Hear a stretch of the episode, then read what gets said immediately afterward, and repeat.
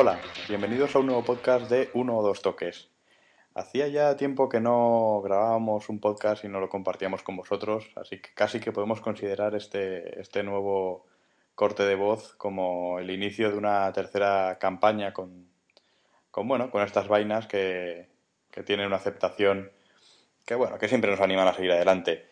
Eh, de hecho, desde el final del Mundial, en el que dedicamos podcast diarios a, al torneo, eh, no habíamos grabado nada porque casi que hemos empalmado el final del Mundial con el inicio de la, de la guía de la Champions del blog, que ya podéis eh, tanto visualizar como descargar desde la propia bitácora. Y bueno, no dábamos abasto, no teníamos tiempo para, para más. Y bueno, lo, que más ha sufrido este, esta falta de tiempo ha sido el podcast, pero no os preocupéis porque queremos, quiero, que a partir de esta semana pues eh, no pase tanto tiempo entre, entre una grabación y otra. Eh, una vez más, eh, me acompaña, como siempre, como es habitual, Rubén desde Santa Coloma. Rubén, buenas noches. Hola, buenas noches, Miquel. Ya estamos otra vez aquí metidos, ¿no? En este, este jaleo de los podcasts. A ver si discutimos un poquito. Sí, porque la gente se pensará eso, que nos sentamos aquí, charramos un ratito, lo grabamos y ya está, pero hay siempre una intrahistoria antes de y después de que debe- deberíamos un día grabar, ¿eh? Como, y, y meterlo como, como cortes extra. Exacto. Los, podcasts con comentarios del director.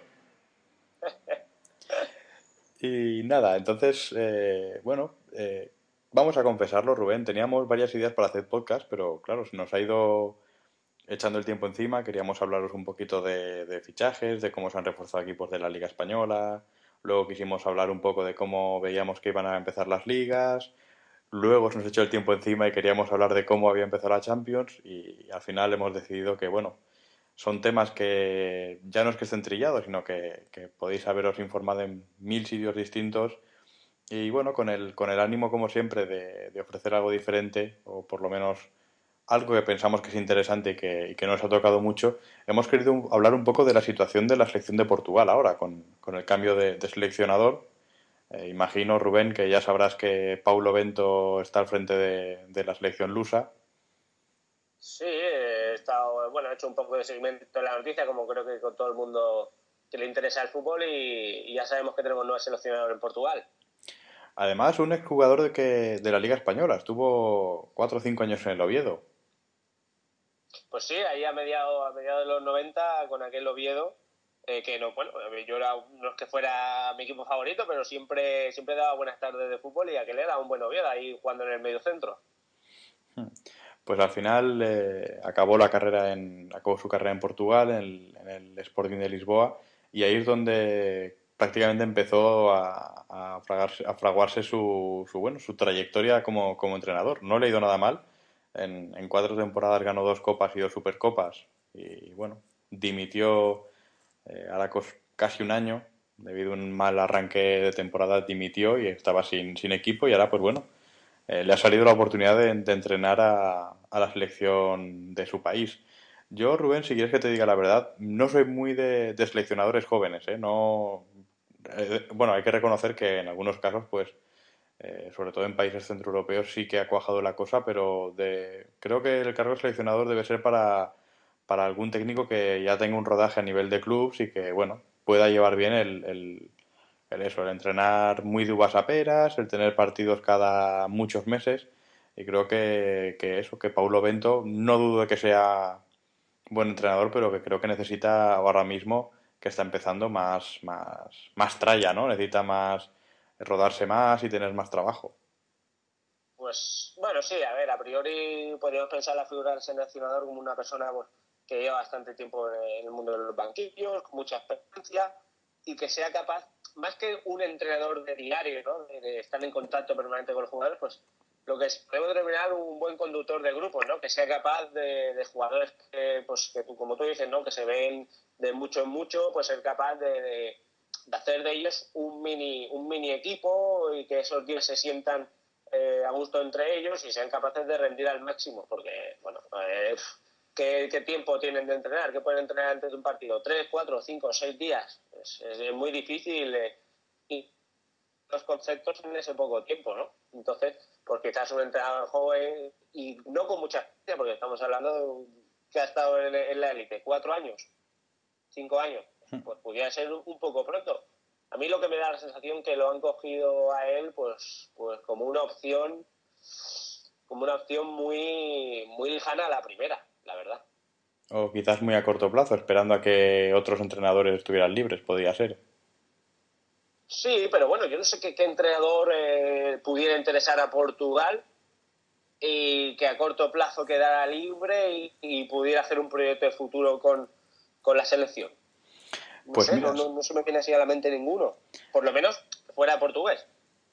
Sí, el, problema es que si luego repasamos, si quieres, los nombres que han ido ligándose a, este cargo, la verdad es que ves, pues, eh, no sé, perfiles muy, muy encontrados, ¿no? Muy, eh, muy distintos uno de otro, ¿no? Por ejemplo, se habló, incluso dicen que estuvo cerca de fichar a Luis Aragonés, que bueno, eh, ya sé, por lo menos acoplaría más a lo que yo buscaba como seleccionador, ¿no? Un hombre ya veterano en la recta final de su vida profesional, eh, que viene casi de, ganar la, casi muy reciente, ¿no? La victoria en la Eurocopa de, de España, además con un juego bastante vistoso, luego tuvo una experiencia eh, un tanto amarga en el fútbol en el fútbol turco y quizás pues bueno quizás el, el, cargo de seleccionador no que es lo que comentábamos ¿no? no es no es un trabajo de diario pues le daría tiempo para, para tener más ilusión.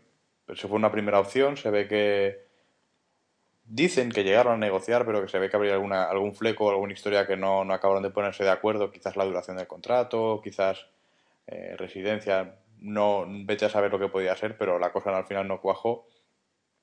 Y a partir de ahí, pues ya más nombres, ¿no? Por ejemplo, bueno, no sé, Rubén, si quieres dar tu opinión sobre el que, el que Aragonés hubiera sido seleccionador eh, portugués.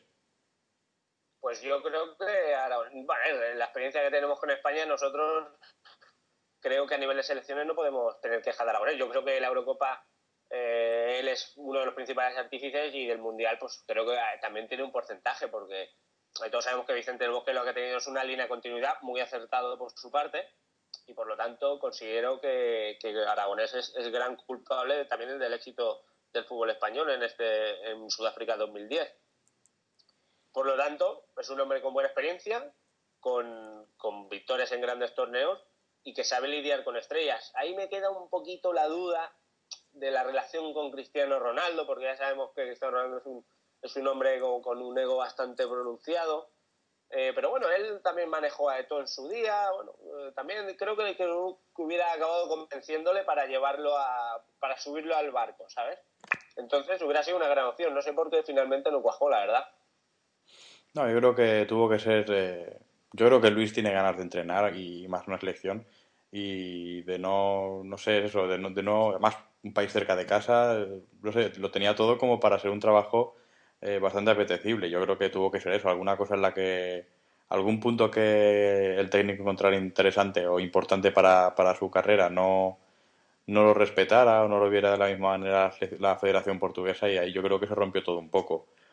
Eh, luego también este nombre ya fue más llamativo yo creo que tiene una intrahistoria y es el de Diego Armando Maradona. Eh, recordad que Maradona casi al final de, bueno, casi inmediatamente tras, el, tras la eliminación de, de Argentina en el Mundial, eh, llegó a un acuerdo con, bueno, casi no sé que, deberíamos tener un podcast entero y sobre todo con Ariel para, para explicarlo. Salió de, bueno, digamos que salió de la, del cargo de seleccionador argentino y de repente pues saltó la noticia de que, de que, bueno, de que podía ser seleccionador portugués. Yo creo, Rubén, que esto fue más una maniobra de su, de su agente para, bueno, pues para mover un poco a Maradona, para no tenerlo eh, para que su experiencia como seleccionador no fuera un capítulo más de su ajetreada vida, sino que, tuviera una continuidad y que, bueno, que Maradona se ganara la vida como, entrenador. Mm, no, pues no, lo tengo muy en serio, pero bueno, salió el nombre. Pues sí, la verdad es que, bueno, la experiencia de Maradona como entrenador ya la vimos en el Mundial, que, que lo podemos considerar de pequeño pequeño fracaso, y creo que ofrecimiento real por, parte de la delegación portuguesa no hubo. Incluso también se escuchó de, como entrenador de, Aston Villa. Bueno, yo creo que es lo que tú dices, ¿no? Mantener a Maradona bueno, entrenador un poquito ahí del candelero por si, por si puede coger experiencia en algún otro equipo, pero la verdad es que no he visto ningún interés real por parte, por parte de ningún club ni ninguna, ninguna selección, si no se hubiera salido a la luz y, y Maradona incluso hubiera salido a hablar. De todas maneras, sí que he escuchado en los últimos tiempos una, una entrevista que le hicieron a Agüero, que, que no, no, lo conoce solo por ser argentino y ser su seleccionador ¿no? en estos tiempos, sino también es su suegro. Y decía que hasta finales de, año que todavía no había nada totalmente decidido, que incluso podía volver al cargo de seleccionador argentino. Ya sabemos que Ariel en esto tendrá mucho más que decir que nosotros, pero yo sé es el último, la última noticia que tengo como, como Maradona entrenador. Sí, te estaba esperando que acabaras tu, tu aportación para comentarte eso, ¿no? Que es la última noticia que hay de Maradona es eso, que se rumorea que está podría intentar volver a, a ser seleccionador. Bueno, a nivel, yo que me respete, ¿no? Pero a nivel eh, información y espectáculo sería una maravilla, ¿no? Porque Maradona generaba todo tipo de debates, todo tipo de noticias, todo se le cuestionaba y la verdad es que hemos, yo por lo menos he pasado un mundial entretenidísimo viendo todos los debates que se armaban a su alrededor. Eh, a nivel futbolístico eh, estaba claro que eh, quizás para, para, manejar el grupo sí que, sí que lo hacía bien. Maradona contaba con el respeto de casi todos los jugadores. Pero bueno, más que respeto es devoción ¿no? de, de todos los jugadores que se llevó y quizás le faltara más eso, ¿no? Un rodaje y, tener pues algunos conceptos más, más claros, ¿no? O tener variantes, no sé, en, en, el Mundial sobre todo, bueno, el partido de Alemania, ya no solo por el resultado, ¿no? sino por la manera en lo que, en lo que pasó, pues ves que, que es un equipo hecho contra un equipo por hacer, ¿no? entonces Maradona tendría que trabajar muchísimo más. Eh, devolver, quién sabe, ¿no? Pero quizás debería esperar y seguir formándose como entrenador y, y luego optar a volver. Ese es, esa es ahí donde yo, donde yo incidía, ¿no? Yo creo que el Maradona eh, eh, lo que tú dices, ¿no? Todos sus jugadores sienten devoción por él, con lo cual es muy fácil convencerlos de una idea, pero aparte de convencerlos de esa idea, tú tienes que tener esa idea, que es lo que realmente yo creo que le faltaba, ¿no? Pues los, los, conceptos, eh, la didáctica, al fin y al cabo, eh, ser maestro, que realmente también hace falta, no solo se tiene que ser psicólogo, ¿no? Mm. Y eso es lo que de momento creo que le, que le falta a Maradona. Bueno, pero sin, sin desviarnos del tema, que ya hemos, hemos comentado que con Maradona nos daba para, para un podcast entero también. Eh, otro nombre que, que, también ha sonado, y además en los últimos días, y que nos vamos a, detener un ratito en comentarlo, es el de, el de Mourinho, ¿no? el entrenador del Real Madrid. Eh, vamos a ponernos en situación. El plan que tenía la Federación Portuguesa era de, contar con Mourinho como seleccionador para los dos próximos partidos de clasificación. Eh, Portugal no ha empezado bien, tuvo un empate a cuatro con, no me acuerdo si fue con Chipre. Sí, empate a cuatro con Chipre, en casa. Además en casa y, y, dando una imagen, o sea, no es que jugara mal, pero los goles que encajó, cuatro goles, cuatro goles de Chipre fueron eh, fruto de, de, unos desajustes que, bueno, que con Queiroz, puedes decir, no es que llevara un año de entrenador, llevaba pues casi desde 2008 en dos años, pues debería tener un, no sé, era una defensa mucho más trabajada, pero era como si, no sé, como si hubiera sido un equipo que se hubiera rehecho por completo y todavía estuviera, estuviera en periodo de ajuste. Y claro, cuando hablamos de una clasificación para la Eurocopa, que aquí es que casi no hay margen de error, perder un partido o, dos eh, te, dificulta muchísimo el, el, entrar como primero de tu grupo y ya te complica mucho la vida porque vas a una repesca. Eh, tuvo ese empate a cuatro, como ya te he comentado, con bastantes errores en, en, la defensa y luego tuvo una derrota en Noruega, que le dificulta bastante el camino y ya no puede fallar. Bueno, lo primero, lo primero que ha dicho Pablo Bento nada más llegar al cargo ha sido que, que, está muy, muy difícil la clasificación, es que es una realidad. Empatar el primer partido con quizás uno de los, eh, por no decir el rival más flojo de tu grupo, y perder el siguiente partido contra otros los rivales flojos de tu grupo, pues no te queda más opción que prácticamente ya ganarlo todo. Ya para el Mundial, eh, con Queiroz, para clasificarse tuvo que utilizar una repesca, creo que fue contra Bosnia, y en esa repesca ya lo pasó bastante mal para poder llegar al Mundial. Y luego en, el torneo vimos que, que, hizo lo justo, aparte que tuvo un espectacular, bueno, entre comillas, espectacular partido contra Corea, que fue aquel 7-0, bueno, aquella, la Corea, la Corea de, la, de las dos Coreas de la débil, Corea del Norte, el, resto del campeonato a mí me decepcionó profundamente. Es que lo, que yo no entiendo es la continuidad de Queiroz al comienzo de la clasificación de la Eurocopa. Creo que era una historia que ya se sabía al final.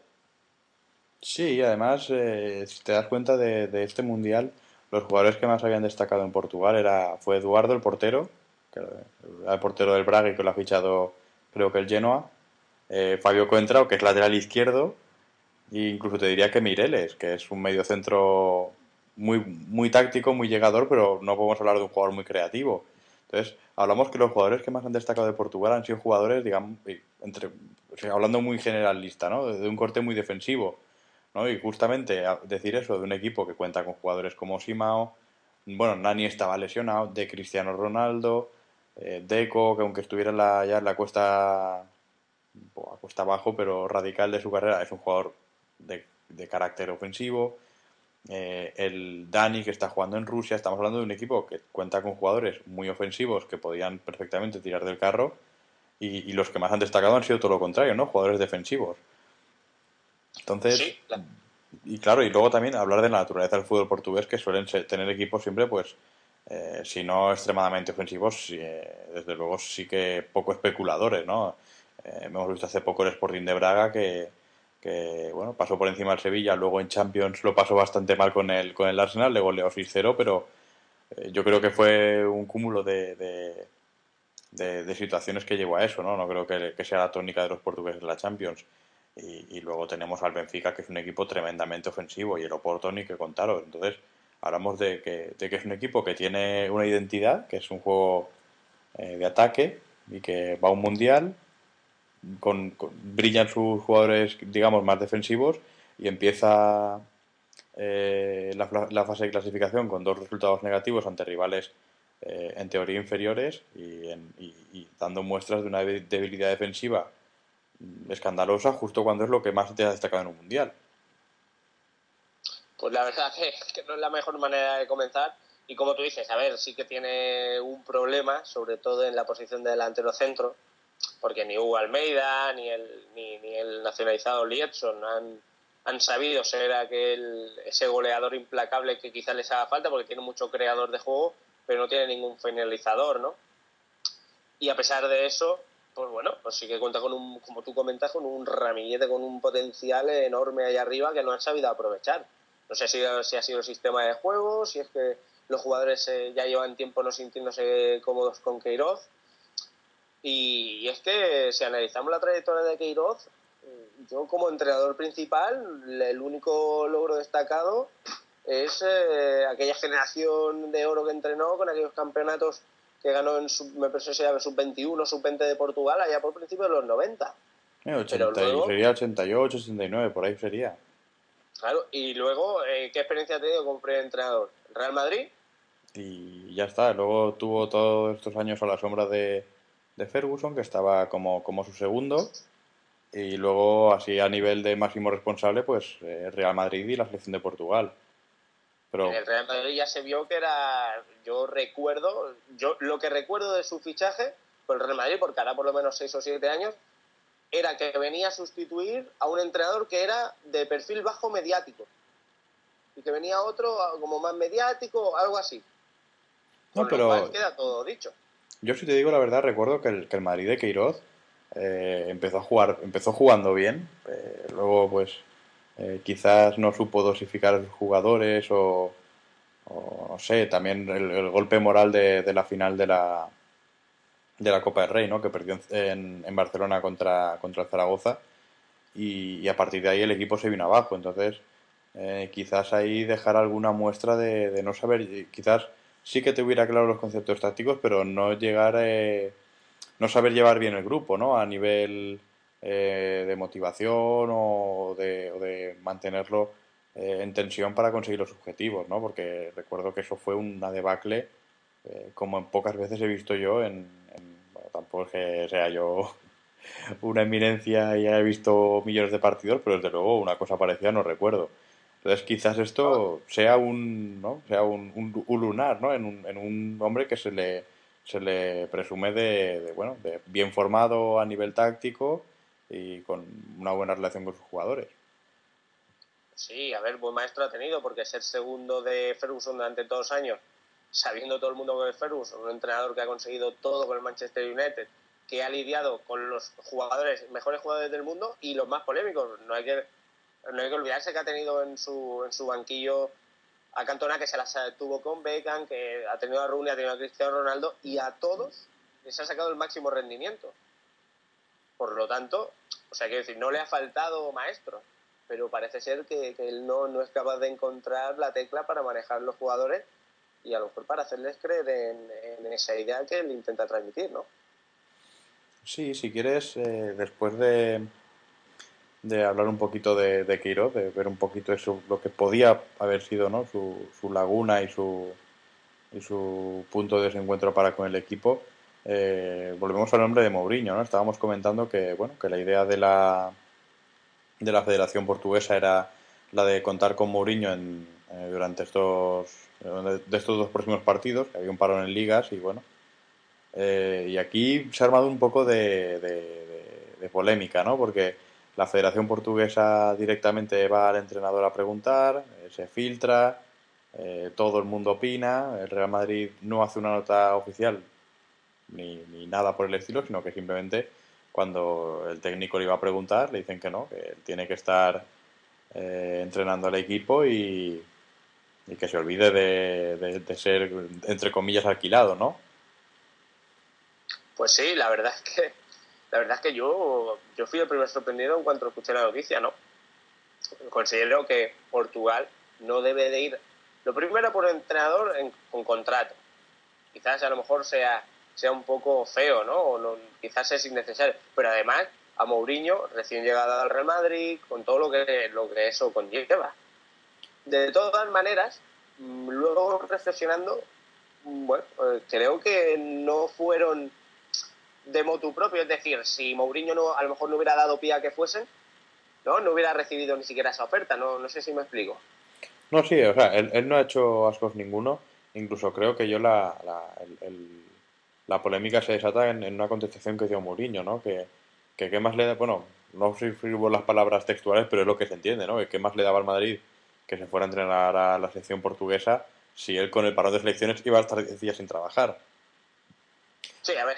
Y claro, lo que sabíamos que Mourinho ya no nos iba a dejar indiferentes, que seguramente tendría una opinión, una opinión muy personal y que la iba a decir, que no se iba a callar, porque bueno, ya lo conocemos durante todos los años que lleva entrenando que, es una persona que dice lo que piensa, eh, pese a lo que pese, pese a quien pese, ¿no? El tema es que, claro, eh, la situación es un poco delicada porque eh, el Madrid ha comenzado, o sea, a nivel de resultados, bien la temporada, pero está dando una imagen de, equipo por construir y, claro, si me dices, no, voy a estar 10 días de vacaciones, pues aprovecha esos días para repasar tus partidos y ver cómo acelerar eh, el acoplamiento de, del sistema táctico de tu nuevo equipo porque, claro, es lo, que, o sea, todo, toda la prensa y todo el entorno madridista está defendiendo eh, el juego del Madrid eh, basándose en eso, ¿no? Que es un equipo casi totalmente nuevo, sistemas nuevos, entrenador nuevo, algunos jugadores nuevos. Entonces, claro, si la gente te está escudando en con que hace falta trabajo y hace falta pruebas y prueba, error, ensayo, para que todo eso vaya a funcionar, lo que no puedes hacer luego es decir, bueno, yo tengo aquí mi faena por hacer, pero me voy a ir a acabar otra. Entonces, bueno, a ver. eso es lo que yo creo que, que acaba de chocar a la gente, ¿no? Es decir, estate primero lo que te pagan y bien además y luego pues eh, si te cansas cuando lo tengas bien, coges y te vas y entras donde quieras, pero que es un poco incoherente, ¿no? Sí, lo que pasa es que yo creo que Mourinho lo que pensó, bueno, lo que ha querido decir con eso es que, a ver, yo voy a estar aquí en Madrid sin trabajo porque no voy a tener a jugadores, no voy a poder mejorar el juego de mi equipo, mm, no tengo nada que aprender de mis jugadores porque no, no los voy a tener, no los voy a poder entrenar, no les voy a poder decir nada. Y que él, pues bueno, que a lo mejor como portugués eh, tenía esa pasión por entrenar, que creo que tarde o temprano va a entrenar Portugal porque sería un absurdo que, que Mourinho no entrenara a Portugal dentro del tiempo que sea, después de terminar su periplo en el Real Madrid o, o, dentro de 20 años. Yo creo que entrenará. Que ahora él quisiera echar una mano, que él haya querido quedar bien con su país. No sé, es que hay muchas cosas, porque luego salió desmintiendo, diciendo que no había problema. todo un poco extraño, ¿no? No. No, es una situación un poco curiosa, ¿no? Porque eh, tú imagínate que Mourinho dice, yo que me voy a meter en ese marrón ahora mismo, entonces, ¿cómo va a salir él, por muy Mourinho que sea y por muy sincero y por muy crudo que sea, él no puede salir como portugués diciendo, no, yo paso a entrar a la selección de mi país, no puede. Entonces, claro, es que eso, eso, hay que descartarlo. Aunque no quisiera, él no podía decirlo.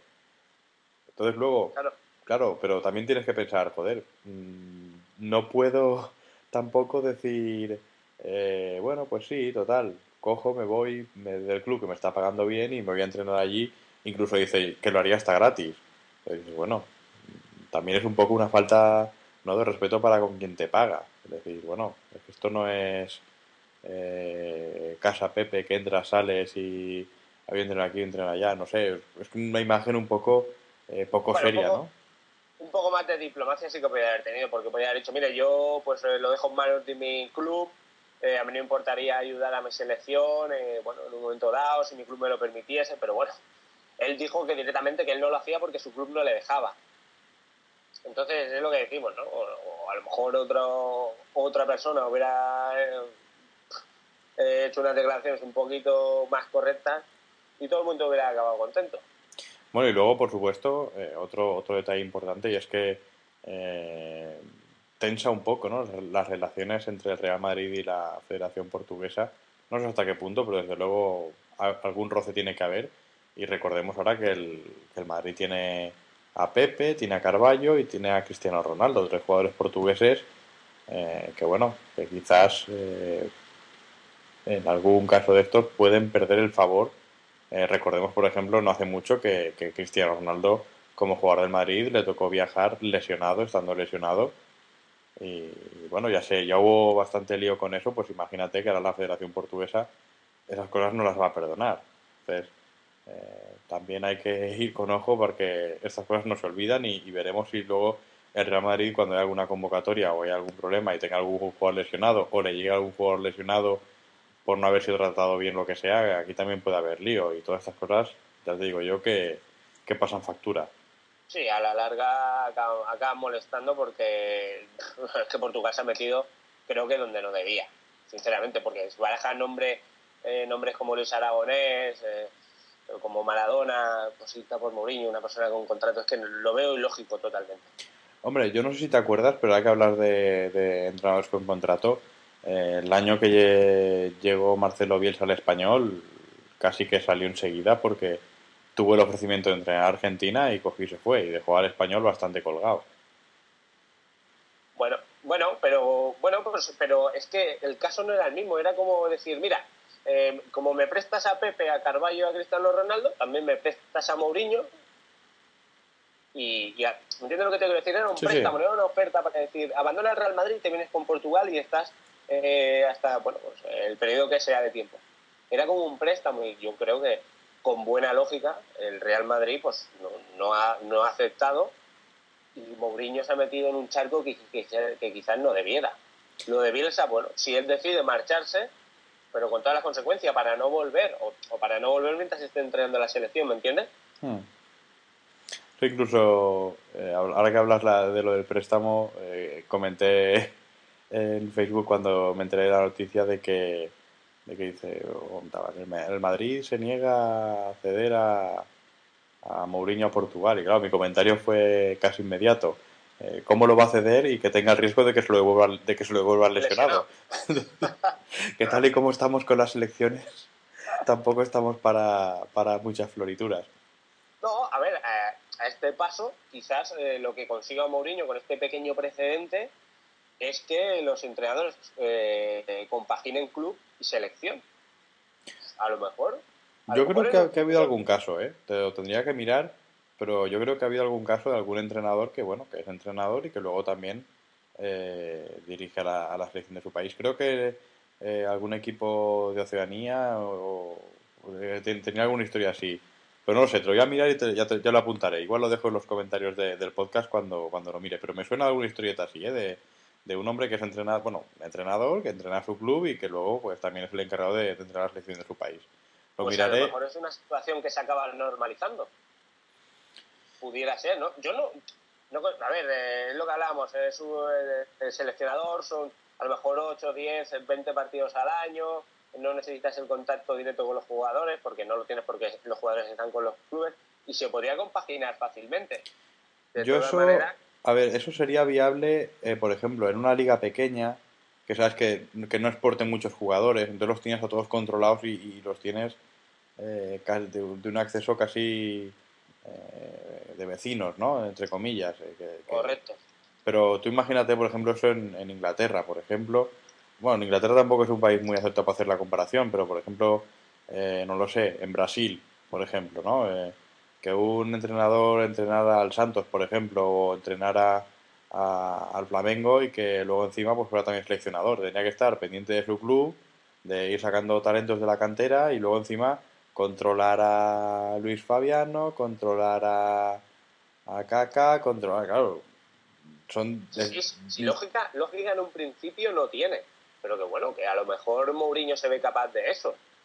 No lo dudo, porque por capacidad ya nos ha demostrado que como entrenador es eh, capaz de eso y demás. Además, si uno cuenta con un buen cuerpo técnico que le, que le pueda asesorar, eh, pues, pues entonces es fantástico. De todas maneras, creo que no es la manera de proceder eh, y hasta ahora no se ha hecho y si no se ha hecho, pues algún motivo tendrá. Y bueno, entonces Rubén, nos hemos colocado de la siguiente manera. Paulo Bento, ex entrenador del Sporting de Lisboa, es el nuevo seleccionado portugués después de de, bueno, de haber coqueteado con Luis Aragonés, de haber sido ofrecido Maradona, de haber intentado el préstamo de, de, de Mourinho. Y bueno, ¿tú crees que Paulo Bento es una opción a corto plazo? Es decir, eh, clasificarnos para Eurocopa, eh, igual te ganas el dirigirnos allí, o si no, pues nos buscamos un entrenador que quede libre, eh, de más calibre o más experiencia. A ver, yo lo primero, lo primero que, tengo que decir es que sinceramente no, me inspira mucha confianza porque, bueno, ya te digo, su trayectoria es muy corta. Eh, y bueno, sí que eh, hemos de reconocer que ha ganado tres o cuatro títulos, que todos han sido de Copa, con lo cual eso demuestra que es un, un entrenador capaz de, de, teóricamente, preparar eliminatorias, es decir, partidos puntuales contra ciertos equipos y eso le puede valer para una, para una liguilla de clasificación. De todas maneras, no sé cómo, imagino que cambiará también de sistema porque él estaba acostumbrado a jugar con un 4-4-2. Lo que pasa es que con esta Portugal, que escasean mucho eh, los delanteros centros natos, no sé si pasará el Cristiano Ronaldo a jugar en punta y le acompañará a algún otro, jugará con, con dos medias puntas jugando de, delantero, de la posición de delantero centro.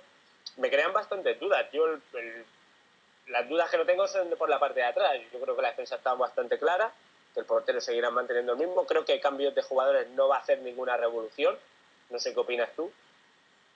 No, es lo que comentas tú, quizás eh, ir poco a poco rejuveneciendo alguna zona, pero tampoco de una manera muy drástica, ¿no? Eh, a lo más eh, de los más veteranos, pues bueno, ahora imagino que Deco ya no irá convocado tras el bueno, Mundial. mira, he estado, estuve repasando Portugal, porque bueno, eh, viendo algún partido de, la clasificación y vi que ya Deco se retiró de la selección, el sí, tras el, Mundial ya lo dejó. Paulo Ferreira y junto con Simao. Entonces, eh, bueno, son tres jugadores que, ya no están y por lo tanto tienen menos todavía donde escoger. no, pero por ejemplo, eh, sí. Haciendo un repaso, por ejemplo, tiene problemas con el lateral derecho, ¿no? Por ejemplo, eh, porque Paulo Ferreira, desde luego, no es ni la sombra del lateral que ganó la Champions con el Oporto. Miguel, bueno, lo tenemos aquí y vemos lo que es, ¿no? Es, es un jugador muy irregular y desde luego que no se cuida nada. Tampoco puedes depositar mucha confianza en él.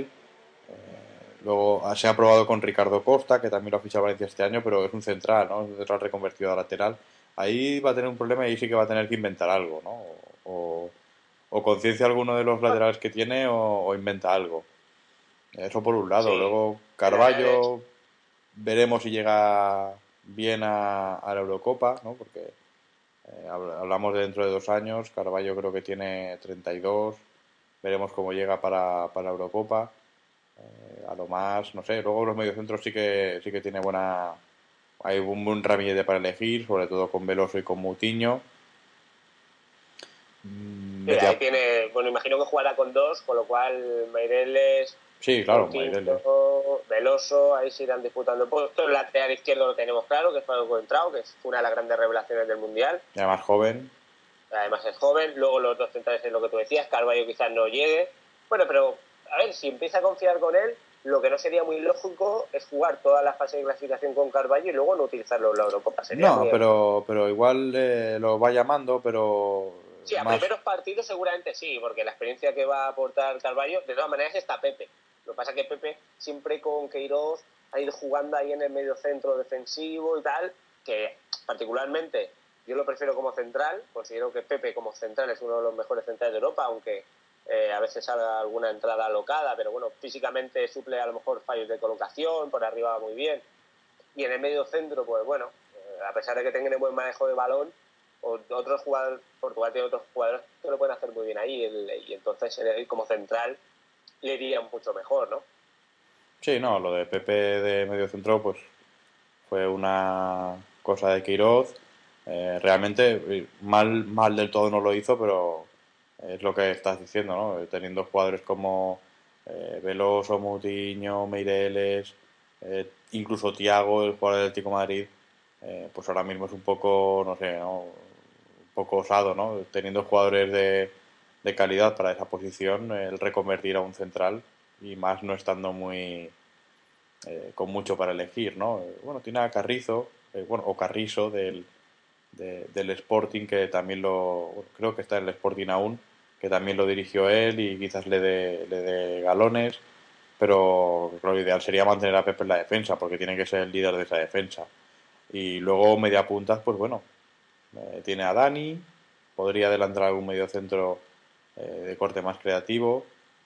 Mm, no sé si tú tienes alguno controlado que pudiera dar alguna sorpresa, pero ahí quizás tampoco tenga mucho para innovar. Yo para, es que si juega con ese 4-4-2, eh, probablemente juegue con dos mediocentros que, que sean salgan de ese, ese cuarteto que tú has unido ahí a Tiago con Mireles, eh, Veloso y, Moutinho y luego por bandas pues bueno eh, Dani también puede caer ahí a la banda o a lo mejor en vez de jugar con, un, con esos dos delanteros dos de arriba que sean delantero centro pues hacer que uno sea media punta y hacer un 4-5-1 pues entonces ahí sí que podría entrar Dani pero claro Cristiano Ronaldo lo va a colocar en banda siendo cuatro en el centro del campo?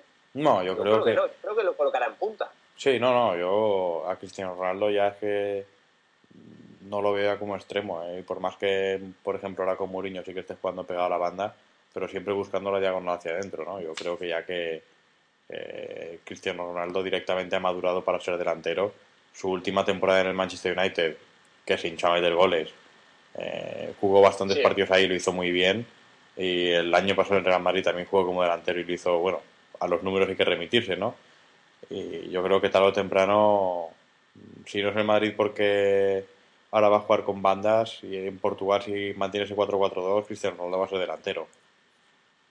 Sí, y luego las bandas parece que para los últimos partidos se repescó a Cuaresma, aquel, bueno, no sé si, no te acuerdas de Cuaresma que, fichó por el Barça aquí como, bueno, como el nuevo Figo y luego poco a poco se le ha ido apagando la estrella hasta el punto de que está ahora en el, Besiktas turco.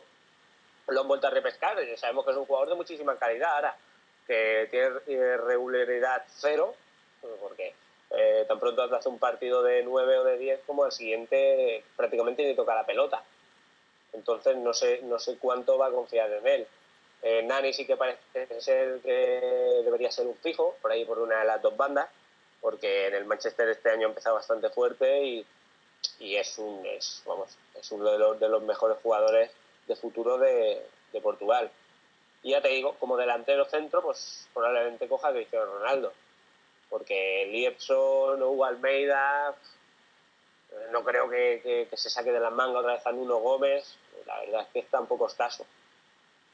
No, y además eh, yo creo que esa va a ser la cara y la cruz de Portugal, ¿no? Primero, eh, lo que comentas, las bandas, tiene bandas para aburrir, jugadores de banda, Parece que Portugal eh, lo saca con bastante facilidad y tiene a Nani, eh, tiene a Simao, puede acostar a Dani en una banda. Yo creo que es lo que menos le debe preocupar y luego pues lo que dice sí la delantera, ¿no? Eh, lo mismo que puede ubicar a Cristiano Ronaldo en la banda, en la delantera, perdona, eh, luego su acompañante sí que va a estar un poco más complicado, porque eh, Liedson, pues lo que dices, ¿no? Igual lo conoce el Sporting de Lisboa, quizás él le pueda sacar ese rendimiento que ha dado en el club para, para la selección. Quizás pueda ser una buena baza, pero eh, con, la, con la selección no lo acaba de, no, no acaba de explotar. Y tampoco es que sea un chaval, creo que pasa de los 30 años, tampoco es que tenga un margen de mejora muy grande. Eh, luego Almeida pues es un delantero grandón, de disparo potente, que igual podría condicionar mucho el juego del equipo. Si lo podría llamar, pero para alguna situación en concreta, ¿no? No para, para pensar en hacer su juego con un jugador así. Y luego, bueno, pues es ir eh, haciendo probaturas, ¿no? Yo creo que seguramente el ir llamando un lateral derecho y un central y la delantera van a ser los principales eh, dolores de cabeza que tenga Pablo Bento en el de inicio, ¿no? Si, si quiere innovar algo, ¿no? Si apuesta por la continuidad y, bueno, a ver si suena la flauta y es su trabajo de equipo más que sus decisiones como seleccionador atendiendo al, al término de seleccionador, ¿no? El jugador, el, la persona que elige a los jugadores, eh, lo que le va a salvar. Es que, es que tiene, un, tiene un gran problema que es la urgencia. Él no entra como seleccionador que él pueda manejar su propia selección, sino viene con una herencia, con una herencia con déficit, sobre todo en el puntaje de la liguilla para clasificarse, y lo que necesita son resultados inmediatos, con lo cual no puede hacer ninguna revolución, porque tiene que coger y confiar en, lo, que, lo que más o menos ha ido funcionando. De todas maneras, que yo creo que el problema de Portugal no han sido los jugadores, sino ha sido, pues, bueno, o el entrenador, o el entorno, o o los jugadores, pero que no han sabido acoplarse, no de calidad, sino que no han sabido acoplarse o no han sabido hacerlos jugar juntos. Por lo tanto, revolución no puede hacer. Si no, yo creo que estaría perdido si hiciese una revolución. Además, en cuanto haga una revolución, como no le salga bien al primer partido, el propio ya, él, mismo ha acabado su propia tumba.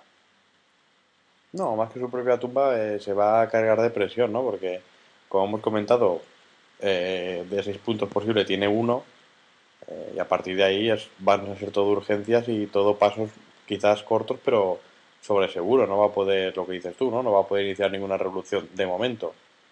Quizás si destaca algún jugador de repente o si, o si bueno, si empieza a enganchar resultados y, y resultados de terceros le, le, ayudan, pues podría animarse a hacer algo. Pero ahora de inicio necesita eso, necesita resultados. Ya tendrá tiempo de, de hacer cualquier tipo de experimento en casa. Y bueno, Rubén. Claro, es lo que hablamos. No, no, dime, dime. No, que bueno, que estamos hablando de que un grupo de cinco selecciones que va a jugar ocho partidos por sobre los 24 puntos posibles, eh, ya como mucho eh, puedes conseguir, eh, son 19, contando que ganarás todos los partidos que te quedan.